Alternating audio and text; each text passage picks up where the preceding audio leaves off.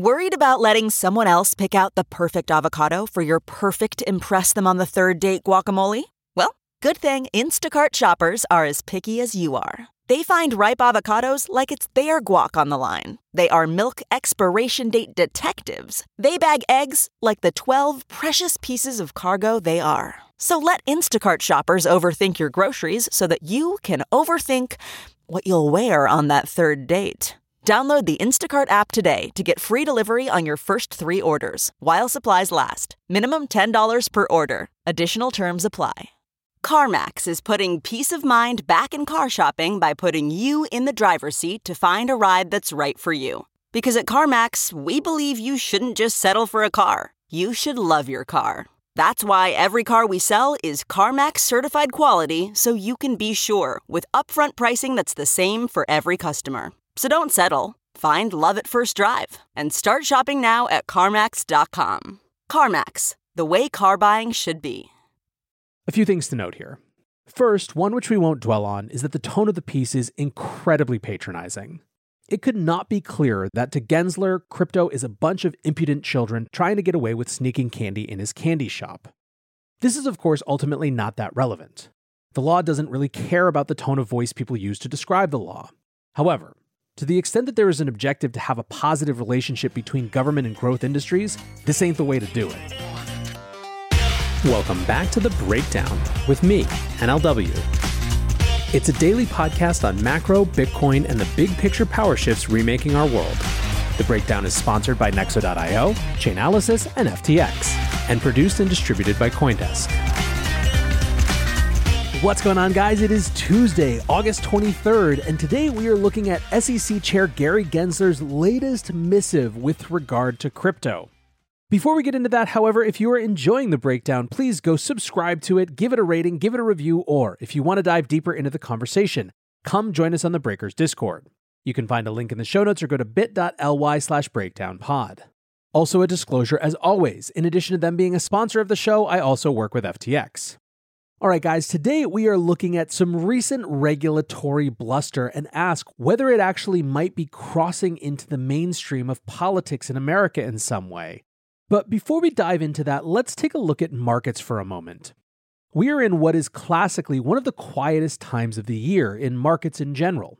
This is the end of the month where all the hedge funders and Wall Street traders are in the Hamptons or off vacationing somewhere. Volume tends to be low, and in general, things tend to be quiet. In many ways, the biggest event this week is the Federal Reserve's Jackson Hole Conference. This is an annual event where they bring together central bankers from numerous parts of the world and where they tend to signal how they're seeing monetary policy evolve in the future. We'll spend a little bit of time later in this week on the speculation that's starting around what we might hear from that event, but for now, let's keep it to crypto and see if things are as quiet as they are elsewhere. From a market perspective, it's been a bit of a rough week. Friday's crypto drawdown saw the largest liquidation event since June. Bitcoin traders suffered $210 million worth of long liquidations. After trading sideways all week, Bitcoin fell from 23,000 to below 21,000 on Friday. The total crypto market cap fell by around 112 billion, temporarily dipping under the trillion dollar mark. In total over the last 7 days, Bitcoin is down around 10% and ETH is down around 12%. Now today, things have rebounded slightly, and we're back over that $1 trillion total market cap, but we'll see if that sticks. It's also important to keep in mind that volumes are small right now. CoinShares crypto fund report for last week showed minor outflows of $9 million, as well as another drop in trading volume to only $1 billion, which is the second lowest weekly volume seen this year. Bitcoin investment products saw their third straight week of outflows with around 15 million in outflows, and Ethereum funds saw slight inflows of 2.9 million. Speaking of Ethereum, there is obviously a ton of energy and attention right now on the merge. And from a trading perspective, it, like everything else, has been a little confused. As Coindesk puts it, with the merge now approaching, expected next month, the market narrative keeps twisting. Ethereum's price decline last week brought with it a large decline in open interest on derivatives. Then, yesterday, however, when the price dipped briefly below 1600, there was a spike back up in that open interest. Data provider Kaiko wrote when combined with the spike in open interest we observed this morning, it seems these new positions in ETH futures are biased long and investors are bullish at these price levels. One thing that's for sure is that whether the trades are bearish or bullish, the merged trade is firmly in the driver's seat. Ether's share of the weekly combined trading volume of Bitcoin and Ether hit 57%, which is the highest since 2018. We're definitely due for a show discussing merge things. Two big interesting topics stand out. One is the implications for a potential proof of work fork, and the second is what the move to proof of stake means in terms of the potential for base layer censorship requests from bodies like OFAC, which maintains the sanctions list. But for today, we're going to start with an op ed from SEC Chair Gary Gensler from Friday. The theme of the piece was that the SEC treats crypto the same as all other US capital markets. It was in many ways an extension of Gensler's if it looks like a duck and quacks like a duck, it is a duck doctrine. The chairman argued in the piece that crypto lending was regulated, but that platforms weren't abiding by regulations. Quote, We can disperse with the idea that crypto lending isn't subject to regulation. On the contrary, the rules have been around for decades. The platforms aren't following them. He stated that noncompliance is not inevitable, but that, quote, it is as if these platforms are saying they have a choice, or even worse, saying catch us if you can. The piece essentially argued that securities laws were general and applied to all investment schemes regardless of the type of asset used to facilitate them that the economic realities of the financial product being offered are what's important. He once again reiterated his call for crypto institutions to, quote, come in and register, and suggested that this would be a path forward and that compliance with securities laws would benefit investors and the crypto market. A few things to note here. First, one which we won't dwell on is that the tone of the piece is incredibly patronizing. It could not be clearer that to Gensler, crypto is a bunch of impudent children trying to get away with sneaking candy in his candy shop. This is, of course, ultimately not that relevant. The law doesn't really care about the tone of voice people use to describe the law. However, to the extent that there is an objective to have a positive relationship between government and growth industries, this ain't the way to do it. And to be clear, this has been his tone since the day he was sworn in. Second, the entire narrative convention of the piece, one which he's used before, is comparing securities registration to seatbelt laws. Here's the setup. What do car manufacturers have to do with crypto lending platforms? Consumers and investors deserve protection. That's true of motor vehicles and investment vehicles alike. In September 1966, President Lyndon B. Johnson signed the National Traffic and Motor Vehicle Safety Act.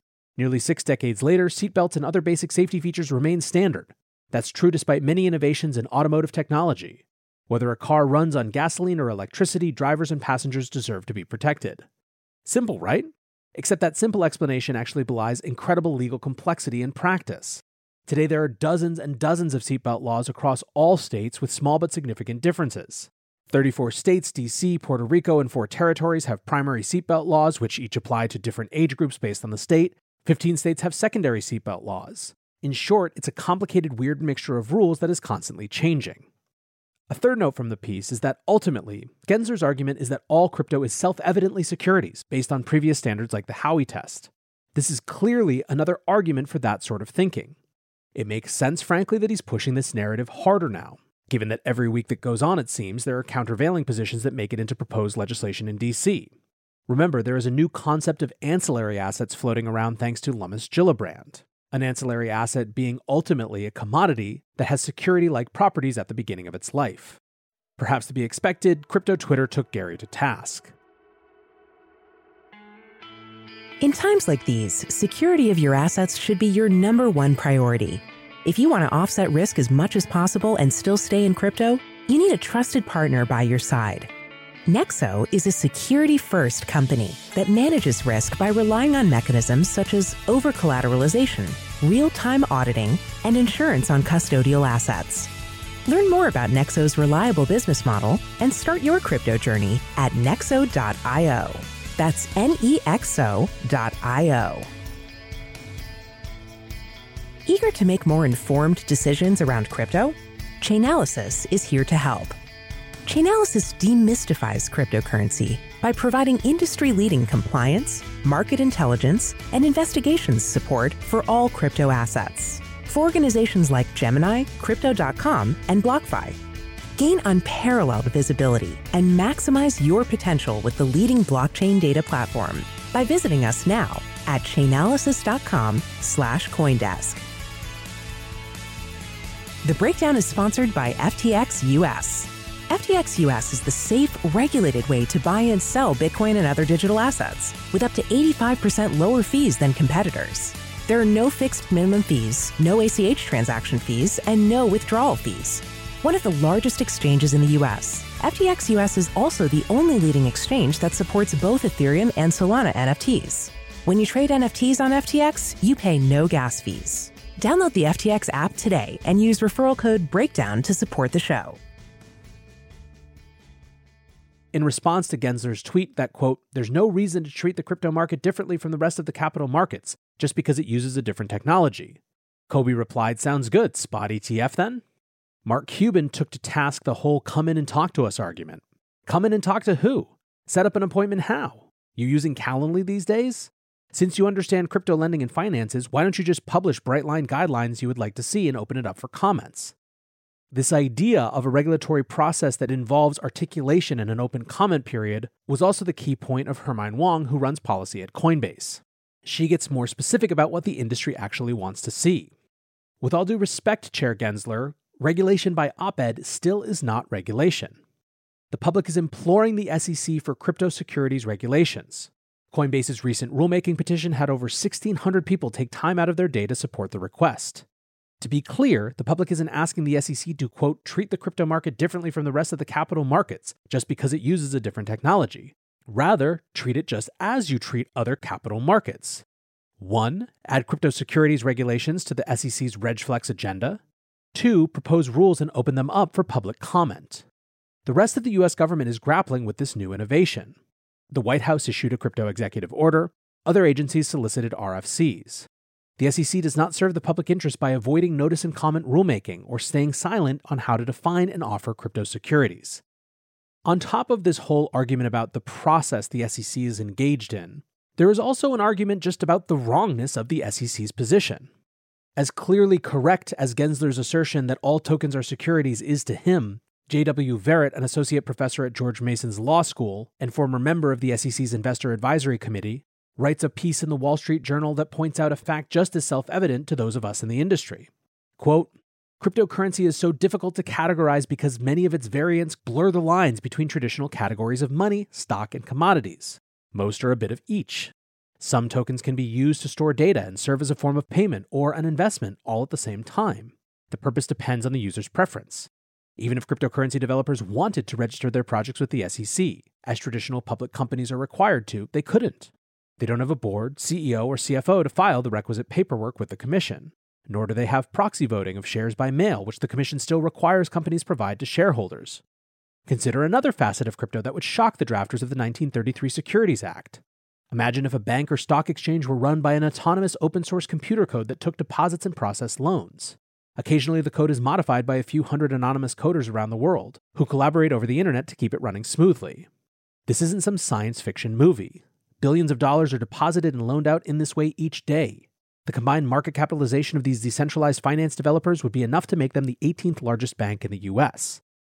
The point here being, of course, that crypto is complex. It's not just a bunch of investment contracts running around on each other's shoulders with a trench coat and sunglasses. Now, interestingly, while this all seems like pretty significantly insider baseball stuff to us, the Gensler led SEC is drawing some conservative ire more broadly politically as well. Part of that has come around ESG related rules that many conservatives view as overreach, but the crypto piece is getting into that narrative as well. Fox News on Sunday published an op ed titled Gary Gensler's Gross SEC Overreach. The targeting of cryptocurrency reveals Gensler's intentions to expand the power of the SEC. Quote Gensler, President Biden's pick to run an agency intended to focus on stock scammers ripping off the unsuspected, has dived headfirst into crypto like Eliot Ness going after Al Capone.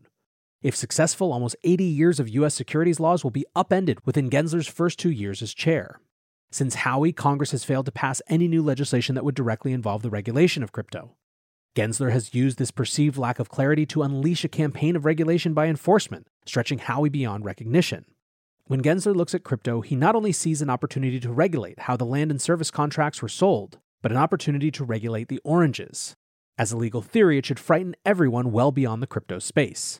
With meme stocks attracting leagues of first time investors and the crash in SPACs, you would think Gensler has too much on his plate to be messing with cryptocurrencies that have traded for over a decade. Yet, he calls crypto the Wild West of investing because digital assets are known to finance illegal activity. But the vast majority of money laundering takes place using the greenback, and there's lots of bad stuff happening on an unregulated internet. Moreover, power grabs seem to be Gensler's thing. He has limited public input on SEC rulemaking and expanded the broadest environmental ESG data disclosure requirements ever proposed in the United States. This may advance a progressive social agenda, and it might help him secure a bigger job in the Biden administration. Either way, Gensler's war against crypto might be his most ambitious and dangerous affront to constitutional norms. So, quite clearly, there is a political bias embedded in this op ed, based on both what it says and where it was published. However, I think that is in and of itself the interesting point. Everything right now, especially heading into midterms, is getting more, not less political. It's interesting to me that we're starting to see things that were largely localized to our industry start to take their place in broader political narratives. Speaking of the designation of securities, another interesting legal battle is brewing. Nate Chastain, the former product head at NFT marketplace OpenSea, has asked the federal court to dismiss insider trading charges against him, according to a motion filed on Monday. The motion argues that NFTs cannot be classified as securities or commodities, and claims that this designation is a requirement to prove the wire fraud charges which have been brought against him. The motion also argues that because the Ethereum blockchain is open source and transactions are publicly viewable, the blockchain cannot be used for money laundering. Now, for background, the DOJ indicted Chastain in June on charges of wire fraud and money laundering. They alleged that he had used his knowledge of which NFTs were scheduled to appear on the marketplace's homepage to purchase the assets before they were presented in this way to users, and later he sold them afterward for a profit. The DOJ called this the quote, first ever digital asset insider trading scheme when the arrest was made. Effectively, the motion claims that the securities and commodities definition is key to these types of charges, because they are about maintaining the integrity of capital markets specifically, rather than being overly broad and extended to all markets of everything. With regard to this idea that a public movement of money could not possibly be money laundering, the motion writes As alleged in the indictment, the defendant did nothing more than move money in an obvious and perceptible manner. The simple and manifest movement of money does not constitute money laundering. Now, when this OpenSea case went down, I got a little soapboxy. Basically, my argument was that hold aside all the legal definitions. There's no way that you can view this activity as ethical. This is a person who not only knew but had influence on which NFTs were going to be listed, and who then worked hard to obfuscate the fact that he was buying those things before they had what was an inevitable price increase. I thought and still feel that the industry's jump to defend that behavior was insane and not befitting an industry that's trying to do better than traditional finance. At the same time, though, I said that I hoped Chastain defended himself to the full extent possible under the law, and that there's a difference between ethical considerations and legal precedent. I continue to believe that he should defend himself to the fullest extent of the law, which he certainly seems to be trying to do. I also do believe that right now, legal battles are going to be core to making progress on many of these questions. So it feels much more relevant than just what punishment or not one person is going to experience it's certainly one that now, based on these types of arguments, I'll be watching even more closely. For now, I want to say thanks again to my sponsors, Nexo.io, Chainalysis, and FTX, and thanks to you guys for listening. Until tomorrow, be safe and take care of each other. Peace. I want to tell you about Coindesk's new event, the Investing in Digital Assets and Enterprises Summit, or IDEAS.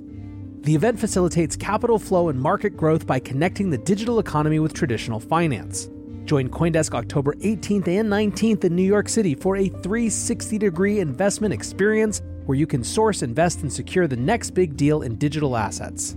Use code BREAKDOWN20 for 20% off a general pass. You can register today at coindesk.com/ideas.